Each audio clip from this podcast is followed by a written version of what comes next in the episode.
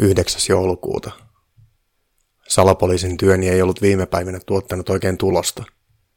Vaikka löysin melkein koiravarkan ja sain koirankin hengiltä, mutta kohde oli valitettavasti väärä.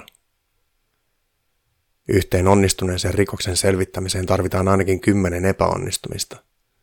Mestari etsivä Paavo Aistin ollessa kyseessä, jopa satoja tai kymmeniä. Olen keltanokka poliisille opettanut, ettei saa pelätä epäonnistumisia, sillä ne ovat välttämättömiä jo oppimisenkin kannalta. Sitä paitsi olin saanut mainetta. Pomoni Westerbakka soitti ja rohkaisevasti karjoi puhelimessa, että kuvani oli Iltalehden kannessa. Pääsin kuvaan itse Marsalkan kanssa. Niin kuin kollegani ja ystäväni Paava Väyrynen on sanonut, ei ole huonoa mainetta, on vain mainetta ja hyvää mainetta. Hain Iltalehden lähikaupasta, että saisin leikattua kuvat kansiooni, johon olen kerännyt juttuja itsestäni. Kansio oli paksu. Vaikka rehellisyyden nimissä oli sanottava, että isoin osa sen lehdistä oli vielä tyhjiä. Westerbakalta tuli tekstiviesti, että en saisi enää jatkaa jutun parissa. Paskat. Paavo aisti lopettaa vasta sitten, kun kaikki rikolliset ovat vankilassa tai kuolleet. Tänään oli menossa taas tarkkailemaan epäilyttävää toimintaa kentälle. Erässä vareselokuvassa rikolliset olivat pesiytyneet Tapanilaan. Se oli luotettavin vihje, mitä minulla oli. Ja se sopi lisäksi itse tekemäni rikollisen profilointiin, sillä sen mukaan oskukoiran kidnapanneet ihmiset ovat joko suomalaisia tai ulkomaalaisia. Tapanilassa asui heitä molempia. Tällä kertaa tekeydyn saksalaiseksi turistiksi sillä jouduin jo yläasteella opiskelemaan saksan kieltä. Pärjäsin saksalla aika hyvin jopa, mutta lausuntani ei ehkä ollut ihan natiivin germaanin luokkaa. Hämäykseksi kävin ostamassa kaupasta saksankielisen lehden, Der Spiegelin. Lisäksi ostin kartan, sillä turistit kantavat niitä mukanaan, ja sellaisen taakse oli helppo naamioitua. Hain vielä Lidlistä muovipussiin kymmenen pulloa vaihenssprutsenia, tai mitä lienikään. Päivä oli yllättävän lämmin, vaikka joulukuu oli jo pitkällä. Aurinko paistoi ja ihmiset olivat hyvällä tuulella. Menin keskellä toria olevalle penkille, sillä sieltä oli hyvä näkyvyys joka suuntaan. Naamioidun saksalaiseksi hörppimällä hankkimaani Wienersintsel olutta ja huikkasin kumoron au revoir ohikulkijoille. Kaikki vastasivat minulle suomeksi, tai ei ollenkaan. Kielellinen sivistys ei ole vielä levinnyt Tapanilaan.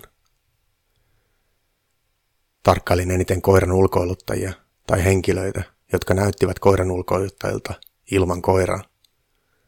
Pian viereeni istahti hätääntyneen oloinen mies. Hän oli hengästynyt ja hikinen ja pälyili ympärilleen.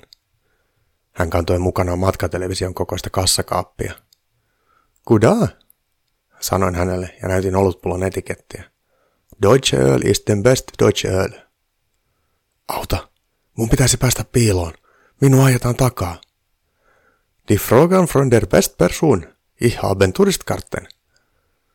Saksan kielen sanat tuivat koulualoita asti suoraan suuhuni. Levitin kartan ja näytin nuorelle miehelle, miten sen taakse voi kätkeytyä. Fiksu mies tajusi homman heti ja yritti piilotella itseensä ja kassakaappia sen takana.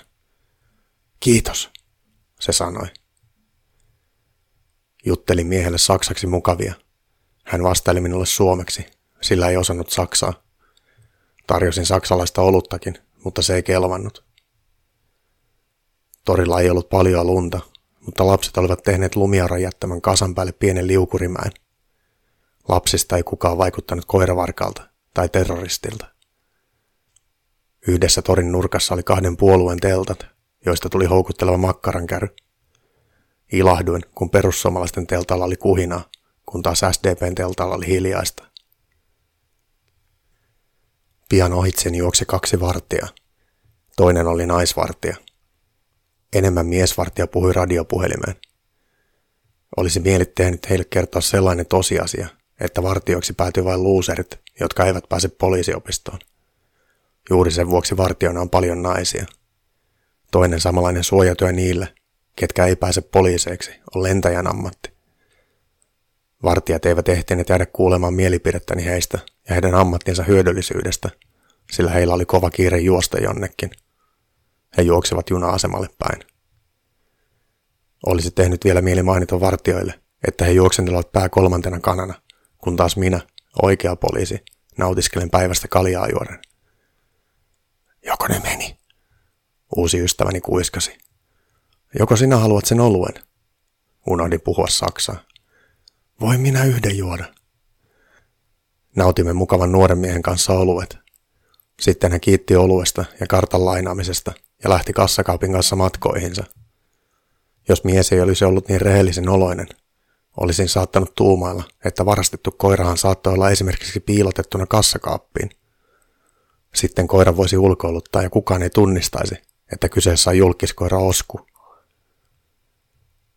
Kaljat oli loppu ja tuntui siltä, että työpäiväni alkoi tulla päätökseensä. Huomasin torilaidalle tulleen kaksi poliisiautoa. He olivat parkkeeranneet jalkakäytävälle Tapanilan panttitoimiston eteen. Sanoin yhdelle nuoremmalle miespuoliselle poliisille, että työvuoroni päättyi ja kaipaisin kyytiä kotiini Hakunilaan. Alkon kautta tietysti. Voidaan kai me toi Paavo kotinsa heittää? Miespoliisi kysyi toiselta. Joo, tää homma on täällä selvä. Voidaan lähteä, toinen vastasi. Mitäs täällä on tapahtunut? Kysyin, jos vaikka pystyisin auttamaan heitä. Joku asiakas varasti panttilainaa mun kassakaapin, missä oli kuukauden tuotot.